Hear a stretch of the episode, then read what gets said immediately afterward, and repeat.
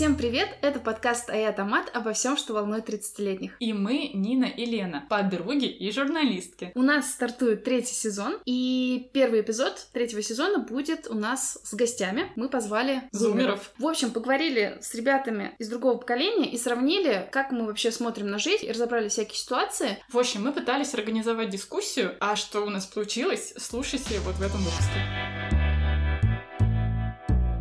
У нас сегодня необычный выпуск. Мы пригласили в гости наших друзей зумеров. У нас есть Галя. Привет, Э, сколько лет Галя? мне 26. 26 лет. Мы считаем, что это зумер. И у нас есть... Андрей. Андрей. Привет, Андрей! И мне 25. Сегодня мы решили устроить такой, ну, небольшой, можно сказать, батл между зумерами и миллениалами.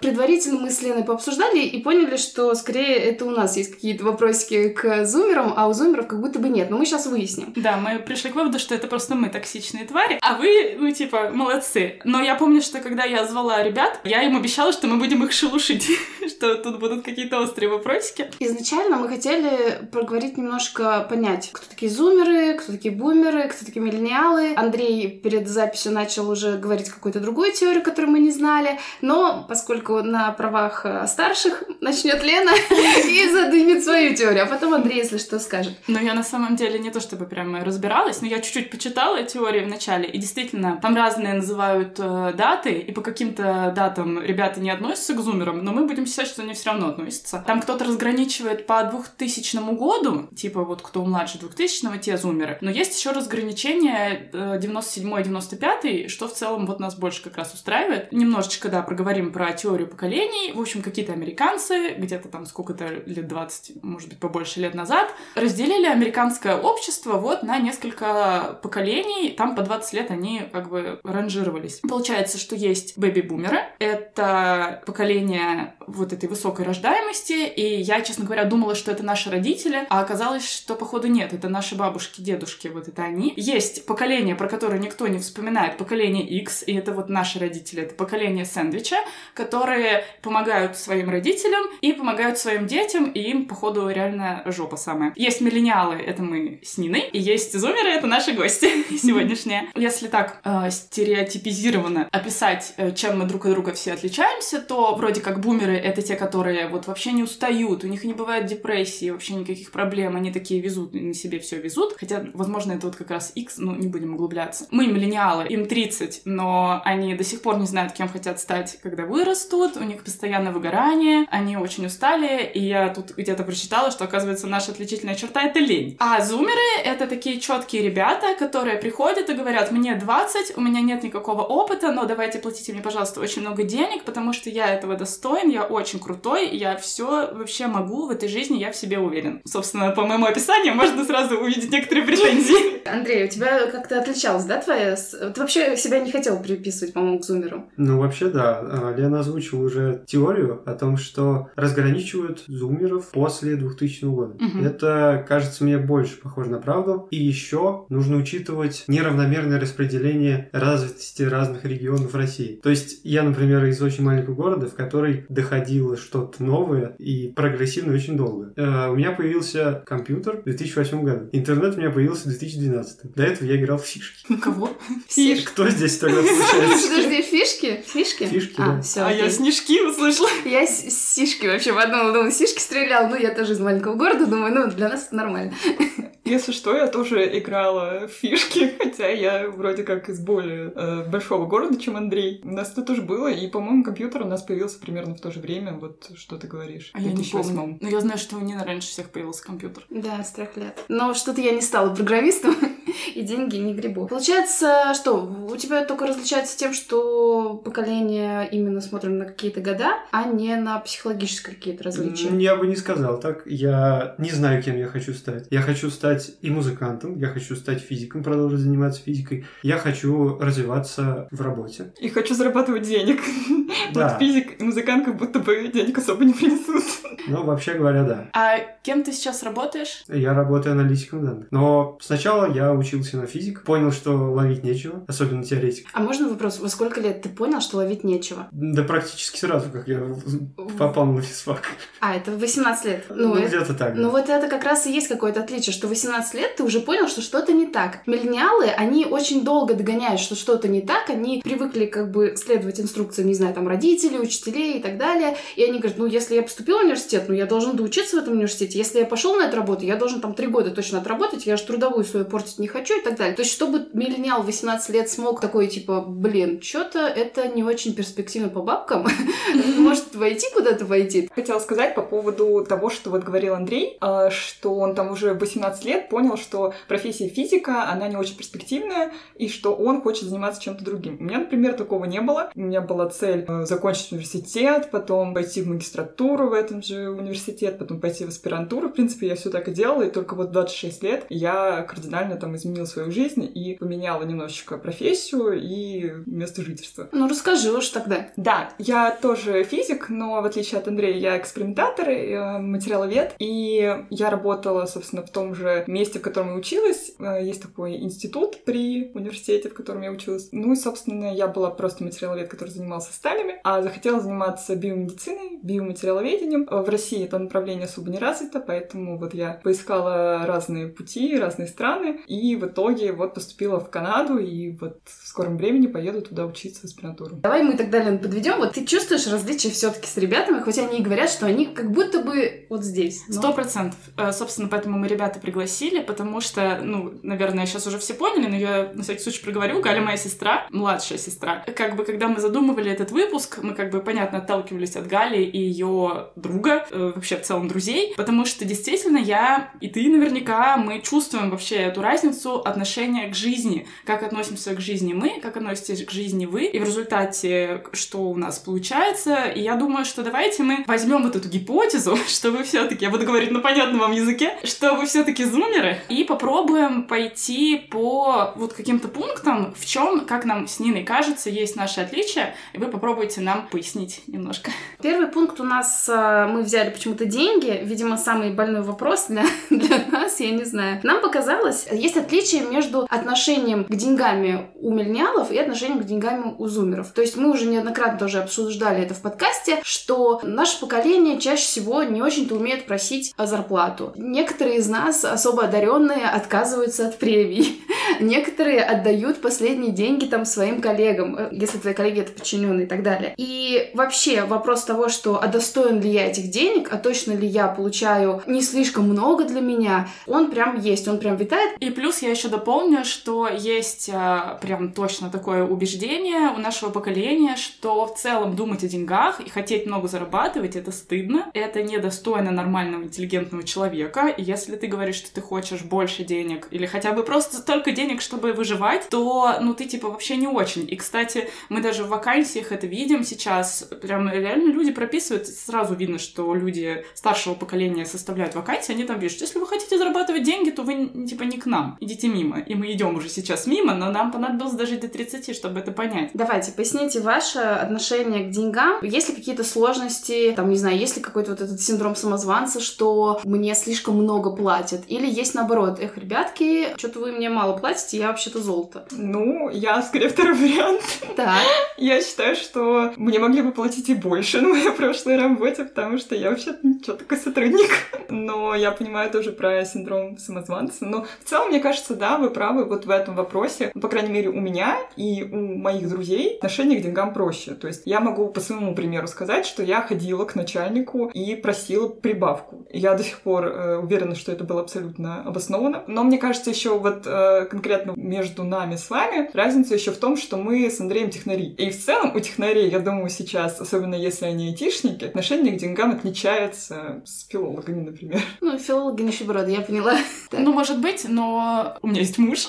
Это главное достоинство филолога. И, ну, он как бы тоже моего возраста, несколько старше. И я думаю, что по отношению к деньгам он скорее, наверное, ближе ко мне, чем к вам. Блин, тут вообще на самом деле очень сложный замут, потому что, скорее всего, еще разные отношения к деньгам у мужчин и у женщин, и мы находимся в максимально невыгодной позиции. Мы по всем пунктам. Но мы сейчас выясним, у нас же есть Давай Андрея мужчина. спросим, да. Каждый раз, когда я устраивался на работу, мне платили больше, чем я ожидал и чем я просил. Так что синдром самозванца подвержены, наверное, все в разной степени. И спустя некоторое время я начал понимать, сколько стоит мое время. То есть опыт, эмпирические данные позволили мне оценивать, сколько мне нужно потратить времени, сколько я примерно получу за это денег. Это никак особо не мешает заниженной самооценке существовать одновременно с этим. Я думаю, давай перейдем к примерам. Мы с тобой приготовили вакансию. Просим, за сколько вы это будете делать. Этот подкаст слушает моя бывшая коллеги. Немножко неловко говорить. Типа есть набор э, задач, функций, условия. За какие деньги вы готовы бы- были бы это количество задач сделать? А, Вы видите вакансию, вот вы сейчас ищете работу. В вакансии написано, а, что непонятно, какой точно будет э,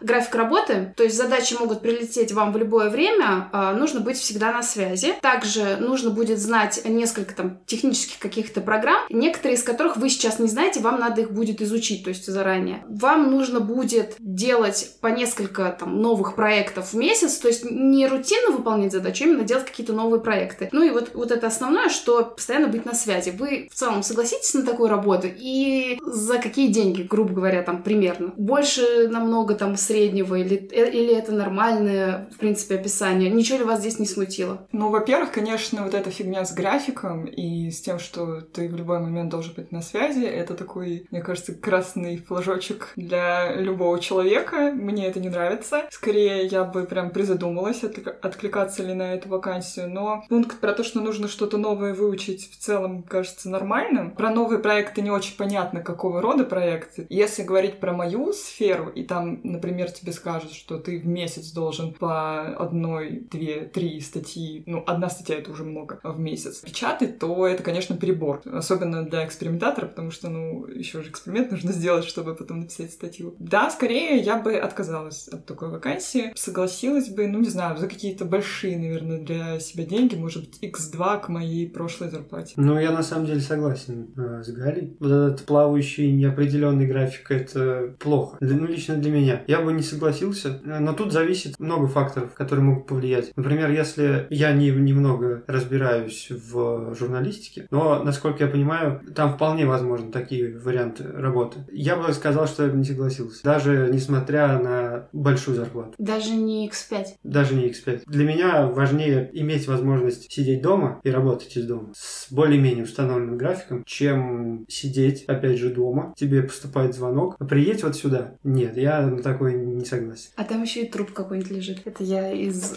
своей личной работы. Нет, это просто к чему, опять же, этот пример. Мне там понадобилось, опять же, дожить до 31 года, чтобы понять, что мне это не подходит. А до этого времени все мои работы, а, которые были связаны со сферой и журналистики, пиар, и медиа, и футбол, и все, что и ивенты и так далее, они всегда были такие. И там, кроме какого-то такого нормального KPI, было как раз именно график, который меня не смущал. И я даже не просила за него X2. Я, наоборот, считала, что да, я должна за эти деньги работать, упахиваться в 12 ночи брать трубку, потому что мне кажется, что это большие деньги. Эксперимент удался ли? Да, отлично. И мы, кстати, плавно перешли к следующему пункту. Стереотипу о зумерах, что они гораздо лучше, чем миллениалы, могут соблюдать так называемый work-life balance, если я правильно произношу.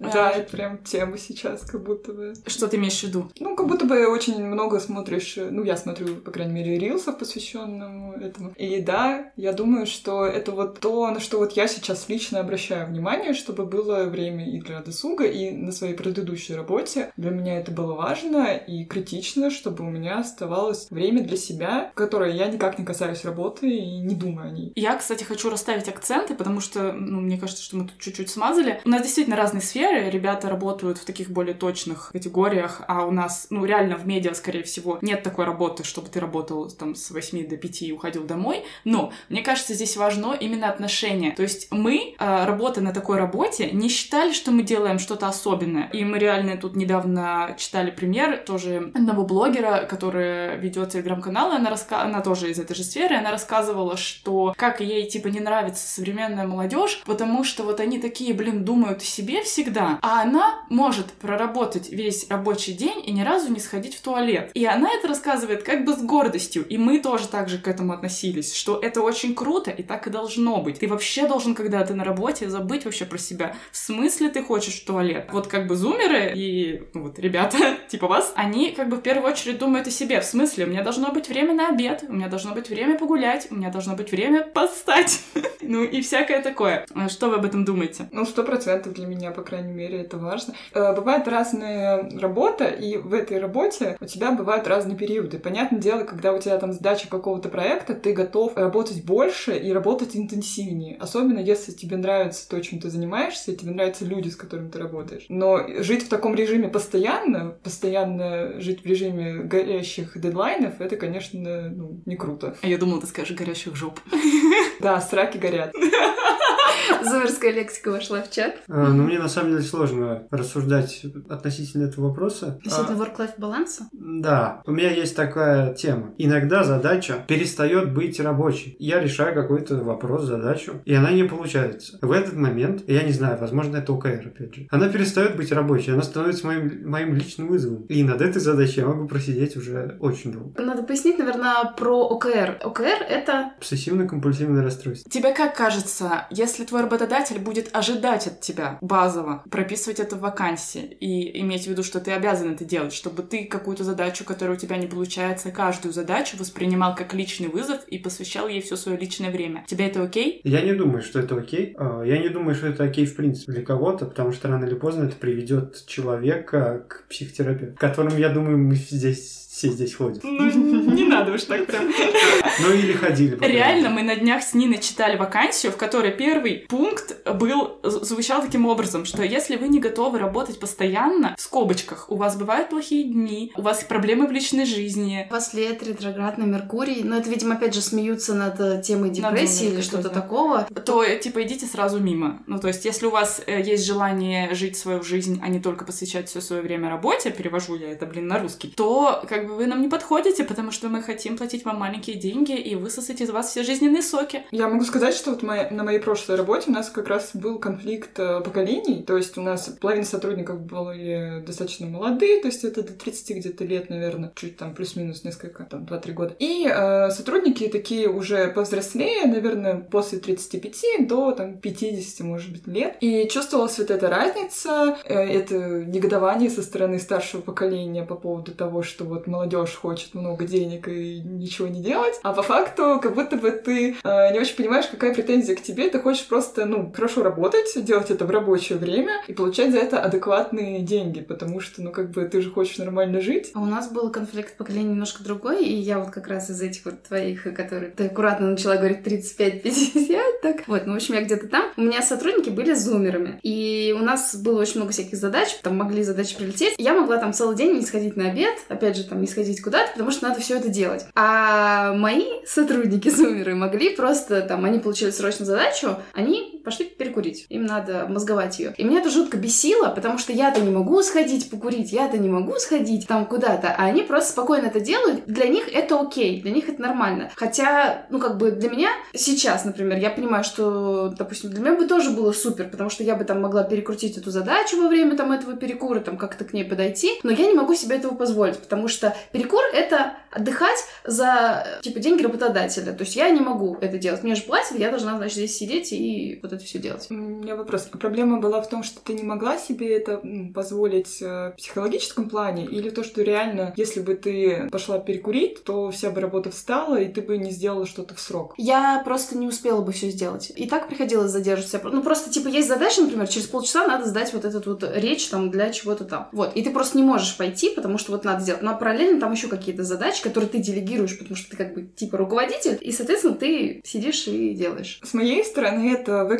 как раз-таки то, что люди не справляются своей работой, именно вот твои вот эти сотрудники зумера, потому что я это как раз-таки говорю, когда ты справляешься со своей работой, когда ты выполняешь все свои задачки, но при этом не хочешь упахиваться, не хочешь там выпрыгивать, э, возможно, из штанов, не хочешь, как вот у нас на работе было принято, работать после 7 вечера и по выходным, какой-то, ну, адекватность вот, в общем, придерживаться на работе. Ну вот уходить вообще, опять же, была тоже разница. Ребята могли уйти ровно вовремя, а я себя вспоминаю, я никогда не могла встать и уйти раньше там начальника. Ты ждешь, когда твой начальник уйдет, и только потом ты уже собираешь вещи. Ну, кстати, вот тут вот сейчас Нина заговорила, и я поняла, что тоже есть разница у меня, что я, типа, в своей жизни сделала в какой-то момент такой выбор. Я решила, что я буду работать за маленькие деньги, а, но там, где и на такой должности, где я смогу уходить вовремя с работы. То есть в нашем поколении существовала вот эта вилка. То есть если ты хочешь, как ты говоришь, Галь, получать адекватные деньги, типа хорошие, то ты не можешь вообще рассчитывать на то, что ты уйдешь домой вовремя. Ты должен обосраться, чтобы получать такие деньги. Я добавлю перчинки в этот выпуск. Ты должен быть либо руководителем, либо реально 24 на 7 фигачить. А быть там во всех стрессовых ситуациях, которые только можно представить. Если ты этого не хочешь, ты должен быть согласен на такую, как бы, работу реально за маленькие деньги. И когда говорю маленькие, они действительно маленькие. Вы не знаете такие Вы деньги. просто не знаете такие деньги, да, реально. И типа разница в том, что в наше время, так назовем его, вот ты делал этот выбор, а сейчас как будто бы, и на самом деле это очень клево, просто мне жалко, что это произошло, когда я уже, блин, старая относительно. Сейчас вот вы говорите, что это норм, что оказывается ты можешь просто типа нормально жить, уходить вовремя, делать хорошо свою работу, и это не будет исключительная работа, это будет просто хорошая работа, и получать за это хорошо. А, Складывается впечатление, что мы воспринимаем время дискретно. Звездочка, поясни. Дискретно в плане маленькими кусочками. То есть мы считаем, что вот человек, родившийся, допустим, 1 января в 00 минут, в 00 секунд, становится зумером. А то, что родился до него, миллениал. Но это не так работает, мне кажется. Блин, можно я поспорю с тобой? Просто, возможно, сложилось впечатление, что мы этого не понимаем. Но мы это понимаем. Сто процентов. Как бы давайте возьмем за базу, что мы все осознаем, что люди в одном и том же якобы поколении между собой отличаются, скорее всего, сильнее, чем люди разных поколений. Вот то, о чем мы сегодня говорим. Точно так же, как одна женщина отличается от другой женщины, может отличаться сильнее, чем глобально женщина от глобально мужчин. Мы это осознаем. Но в реальности, действительно, мы даже потому, что мы сейчас говорим, есть эта разница. Разница есть. Я также замечал разницу между собой и человеком младше меня на три года. Он гораздо более активен, гораздо более определенен в своей жизни, а гораздо более наглый. По отношению к начальству, например. А я, кстати, это тоже замечала. И тоже вот три года это прям какой-то, видимо, показательный возраст. Я думаю, здесь дело в том, что, ну, если можно так сказать, время ускоряется.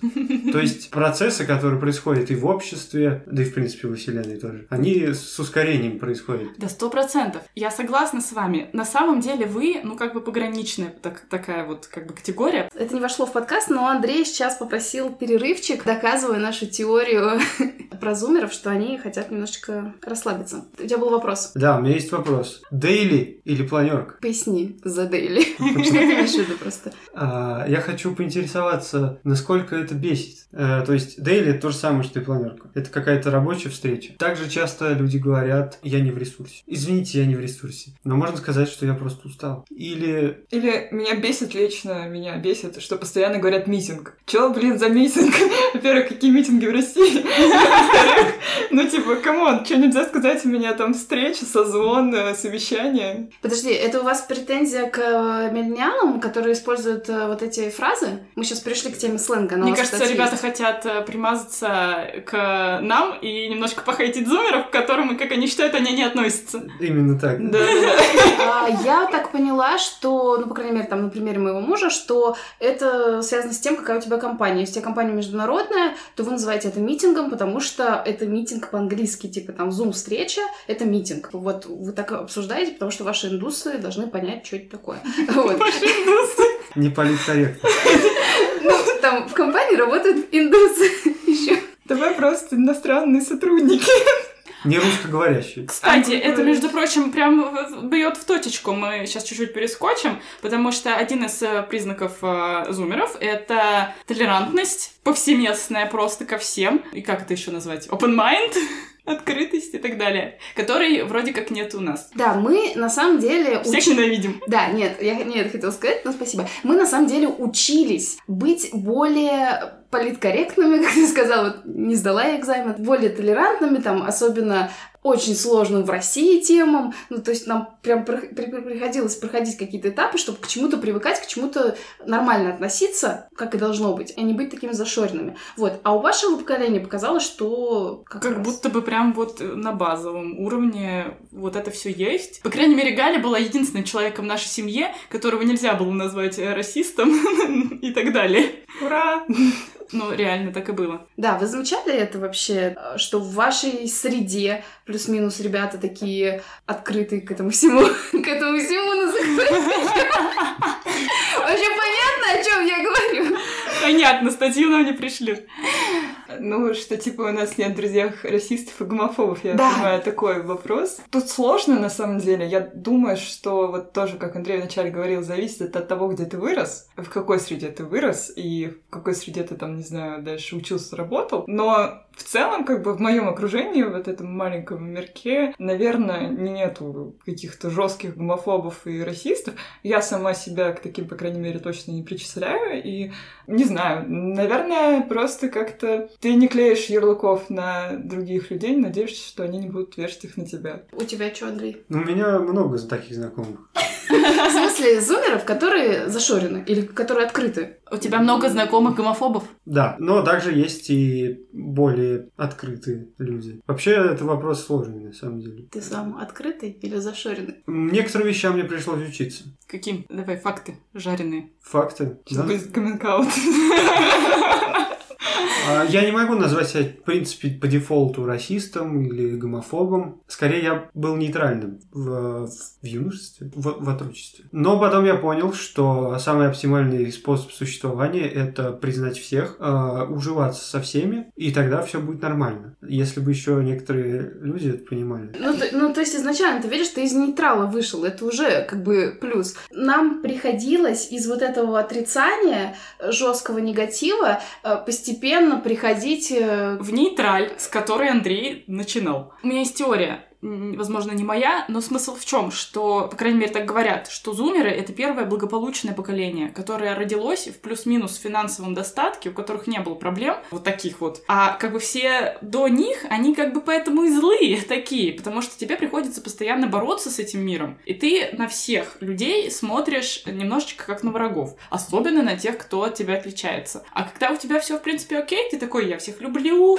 общечеловеческие ценности, гуманизм, как прекрасно, ну, вообще в этом есть э, смысл, потому что часто можно услышать от э, родителей, например, угу. которые сетуют на то, что вот э, там Европа, эти американцы, э, они какие-то себе проблемы придумали. Или, например, люди, которые, ну, зарабатывают больше, чем они. Опять же, ходят там по психологам, которых не существует всех этих психологических проблем. Но они допускают, как мне кажется, серьезную ошибку, когда первостепенные проблемы решены, по маслу, например, там, угу. и в еде, в жилье, то на первый план выходят какие-то более социальные проблемы. Поэтому зумеры более добрые, потому что они более сыты. Ну, образно выражаясь. Ну, зачем лукавить, да.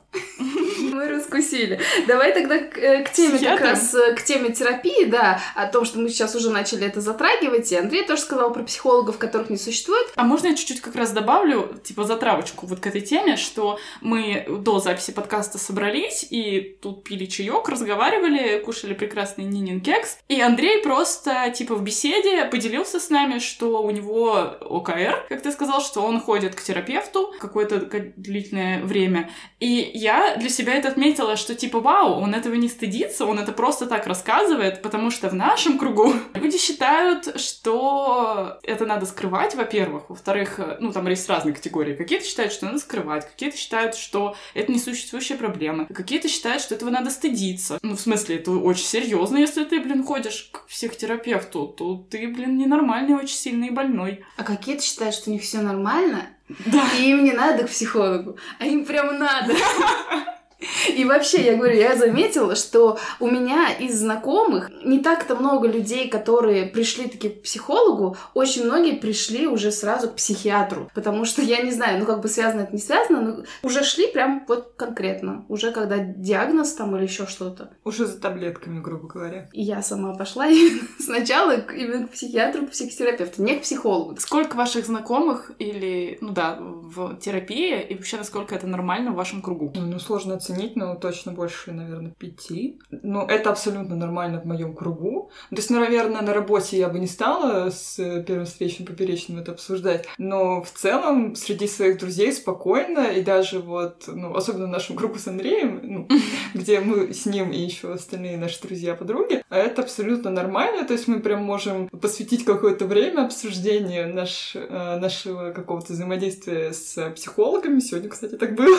Вот, э, поделиться каким-то своим опытом. Не знаю, для меня это уже абсолютно какая-то нормальная... Я не могу сказать, что это как почистить зубы, потому что я сама, в принципе, пришла в терапию вот с ноября того года, то есть это все таки не вот прям я уже там годами к нему хожу, э, это абсолютно законно и не считается чем-то вот постыдным, запретным, что нужно скрывать и за что тебя будут осуждать. А вы не думаете, что тут круг замкнулся? Получается, бумеры сидят на лавочках и обсуждают свои физические проблемы, таблетки и прочее, а зумеры и непонятно кто мы обсуждаем свои ментальные проблемы. И? Так мы... Какая разница тогда получается между бумерами и зумерами? Мы не сравниваем сейчас бумеров и зумеров, мы сравниваем зумеров Да, и миллениалов. И мы бумеров не берем, которые вообще не верят в психологию, там, не все, не все, опять же, да, то есть все, все разные, кто-то верит. А мы как раз говорим, что Допустим, вот Галя, получается, пришла в 25 лет к, те- к терапевту, да. психологу. Могу сделать небольшую ремарку. Вот, например, по общению со своей терапевткой, по ее какой-то обратной связи тоже выяснилось, что вот для нее клиенты до 30 лет, то есть это вот в основном, кстати, девушки от там 20 до 30 лет. То есть, возможно, действительно наше поколение как будто бы чаще ходят э, к психологам и чаще ну, стараются переработать свои ментальные проблемы. Ты решила? Пошла. Молодец, супер.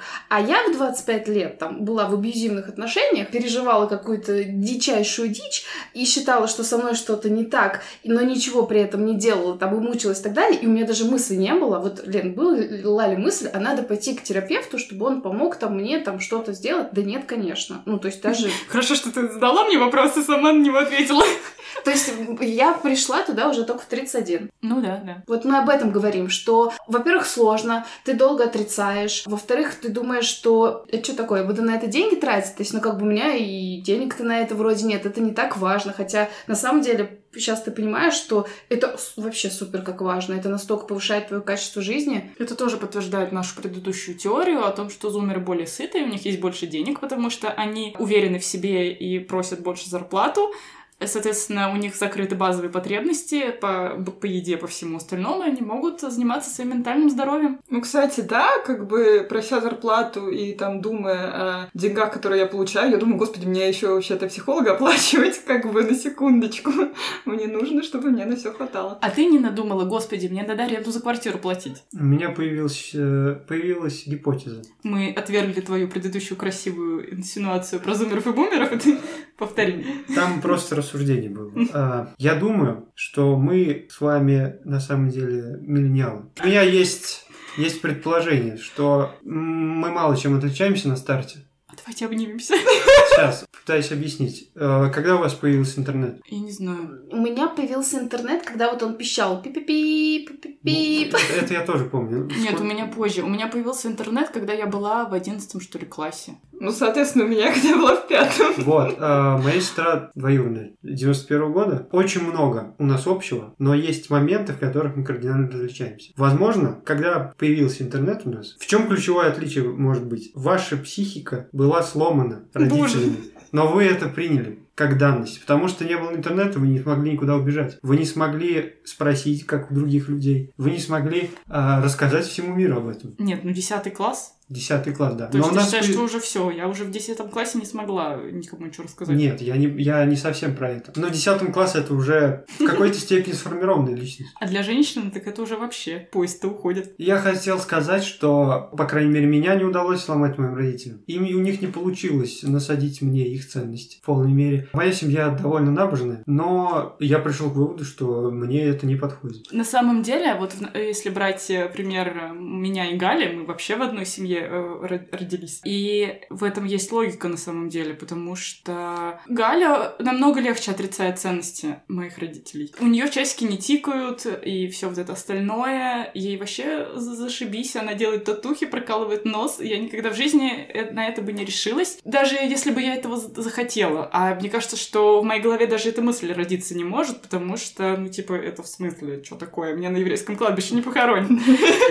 Основная идея в том, что, по сути, в 10 классе уже как-то уже сложнее парадигму сдвинуть в голове. Когда тебе 7, 8, 10, там, дальше, и у тебя появляется интернет, то мозг впитывает всю информацию как губку просто. И он э, видит кучу мнений, кучу разных вариантов развития событий. И он не может их определить, какой правильный. Поэтому он думает, надо попробовать, надо решить самому. Так ты же понимаешь, что ты сейчас опровергаешь свою теорию, что ты миллениал, получается, что ты зумер как раз, а мы миллениалы. Нет, что... я, я, я изначально сказал, что стартовали мы из одной точки. Родители-то у нас те же самые. Ну, кстати, да, я согласна с Андреем в этом плане, что просто, э, видимо, вот на каком-то типа этапе все меняется. Вот там где-то в 10 лет продолжили жить по парадигме, которую предлагали родители, мы как-то немножечко начинали узнавать какую-то другую информацию, другие какие-то ценности из интернета. Я не согласна потому с тезисом о том, что у нас одни родители, а мы вот потом что-то разошлись. У нас разные родители были. Вот у меня, у Гали были разные родители. В плане, что когда Галю наши родители родили, у нашей семьи были деньги. Мы могли прийти в магазин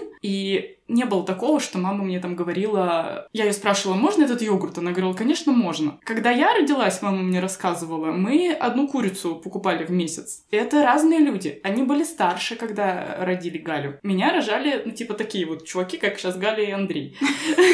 Немножко как-то с пренебрежением это сказала. Ну, в смысле, молодые, которых меньше опыта. В целом, да, к рождению Гали они уже были более взрослыми, осознанными, что бы это ни значило. Ну да, как будто бы ты была демо-версией ребенка. Это отстой. Мне вообще сейчас все это очень не нравится. Давайте дальше. Как раз вот давай, наверное, в тему а, ценностей к следующему пункту перейдем к теме семья, дети, отношения. То, что действительно как будто бы есть разные отношения. Там у наших родителей, понятно, это вообще супер сценарий. Родился, учился, женился, родил детей. Лен знает. Я знаю все. Соответственно, они шли по этому сценарию, такой сценарий супер классный. А мы оказались э, в ситуации, когда уже кто-то живет по-другому, э, уже можно и что-то там не делать, но твой прямой сценарий это родился, что там женился, Ну, вот типа, да, мы видим, что кто-то делает иначе, но делать так самим сыкотно. Да, и для нас э, тема, опять же, тех же часиков, которые ты говорила, а, тема старородящих, а, тема того, что если ты не замужем, то что-то с тобой не так. А... Тема того, что если у тебя нет отношений, то с тобой что-то не так. Желание вступить в отношения, возможно, не с тем с человеком, просто чтобы тебя не посчитали каким-то не таким. Ну, вот это про экологичные отношения мы вообще ничего не знаем, не знали. Давлели ли на вас эти ценности. Давлели. А, конечно, такое было, и я не могу сказать, ну, вот давайте я про себя немножечко поделюсь. У меня нет э, серьезных отношений, более того, их и никогда не было, хотя мне 26. И даже тут я говорю хотя, потому что все равно это сидит и в твоей голове, и вокруг тебя. Тебе это говорят, тебя спрашивают, типа, ну когда, ну когда? Типа, ну уже пора. Вот, а что же, что же ты чего никак не можешь выбрать? И есть, конечно, такая фигня, но, наверное, мы, возможно, возможно, первое поколение, или вот ребята, которые помоложе нас, они скорее представители этого поколения, когда быть одной, особенно вот женщине, это становится нормальным. И не выбирать абьюзера — это нормально. И не выбирать рожать детей — это тоже нормально. Выбирать, там, например, э, развиваться в карьере или там в чем угодно. Это абсолютно ок. То есть я думаю, что еще там 10 э, лет назад, будучи 26-летней, мне было бы гораздо сложнее. Потому что ты зумер. А тогда ты была бы миллениалом. Так, я притянула. Давай, Андрей. Так, а вопрос в чем? Ну, вообще... Давлеет ли? Да и вообще твое отношение вот к этой теме. Дети, семья, все ли это должно быть э, так обязательно? Нет, это не должно быть обязательно. Меня спрашивают иногда родители, но я им четко сказал, что, скорее всего, внуков они не получат. Я эгоист. Я выбираю развиваться сам, чем ставить свою жизнь на паузу на какое-то время и вкачивать свои знания, свой опыт какой-то а, в другого человека. Ну, тебе, кстати, и не надо, это будет делать твоя жена. Лена впрыснула! Галя, впрысни.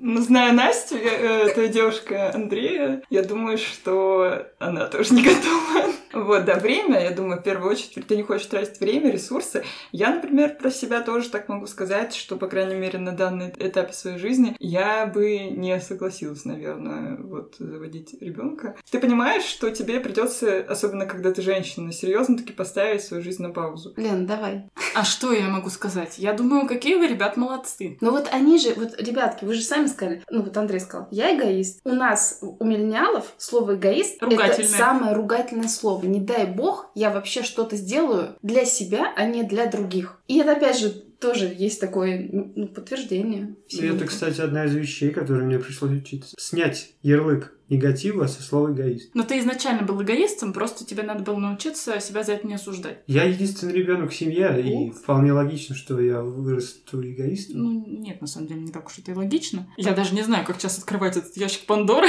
Вот мы слушали сейчас Галю. Галя моя сестра. А я Галю старше на 5 лет. Ну, собственно, на Галиных глазах э, происходило, как это назвать, я не знаю, втаптывание меня родителями в грязь из-за то, что я не выходила замуж. Хотя не, не даже на 100% от меня зависело. Даже не на 100%. Соответственно, то же самое с детьми. И, ну ладно, здесь, допустим, надо мной давляли родители. С детьми я не могла себе позволить... Ну, я, я, честно говоря, даже не знаю. Вот у меня был выбор. Мы с тобой выпуск э, об этом записывали. Типа, нужен ли мне ребенок. И я не знаю, это типа мой стопроцентный выбор или это желание уйти от выбора и типа не, не, не решать, а просто сделать так, чтобы не пожалеть в будущем. То есть я в чем завидую ребятам, что они для себя четко решили. Вот Андрей говорит, он говорит родителям, внуков вы не дождетесь. И ему, судя по всему, не страшно, что он в 45 лет подумает, блин, как-то так-то. А мне вот было страшно. И когда мне там, не знаю, сейчас будет небольшой камин когда мне врачи сказали, что, возможно, если я не рожу сейчас, то я не рожу никогда, и я такая подумала, ну, ладно, подумали, пора рожать. Ну вот у меня сейчас та же тема. То есть я не могу сказать, что я супер сейчас хочу детей, прям готова и так далее, но при этом я понимаю,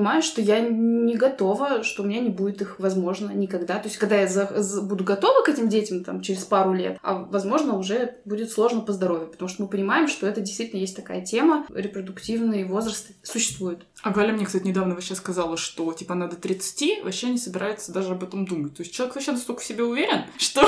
Ну подождите, я поступила только что в аспирантуру. И как бы какой ребенок до кандидатской?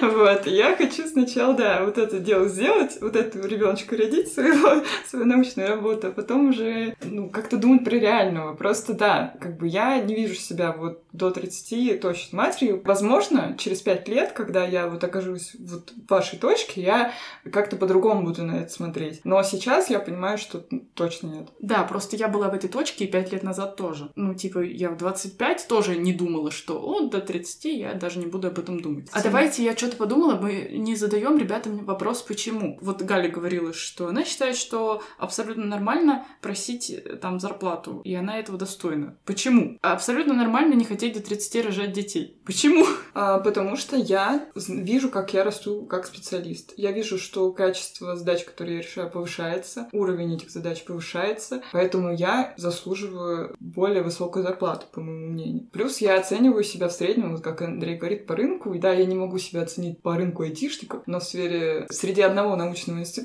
я могу примерно понять, какие расценки, даже если зарплата не оговаривается, и какие деньги я могу себе попросить. По поводу детей, я не готова сейчас заводить детей, потому что, как я уже говорила, это действительно занимает очень много времени, тратит твой ресурс, а, к сожалению, и для женщины это очень актуально, чем старше ты становишься, тем менее ты привлекателен для работодателя, в том числе привлекателен для учебных программ. Понятное дело, что поступить в аспирантуру в 30 сложнее, чем в 26. Ты боишься, что у тебя никогда не будет детей? Я думаю об этом, но у меня нету страха. То есть я думала о таком варианте, и я не знаю, типа, сто процентов бы я не хотела детей, но я понимаю, что если у меня так получится, не будет детей, я не умру несчастной старой девой. То есть я буду чувствовать себя комфортно. И более того, я даже рассматриваю вариант, что, например, если я найду постоянного партнера, и у нас не будет детей по каким-то там причинам, там мы не захотим, или у нас по здоровью не получится, то для меня будет нормально жить и при- э, с человеком и не заводить детей. Тебе понятно?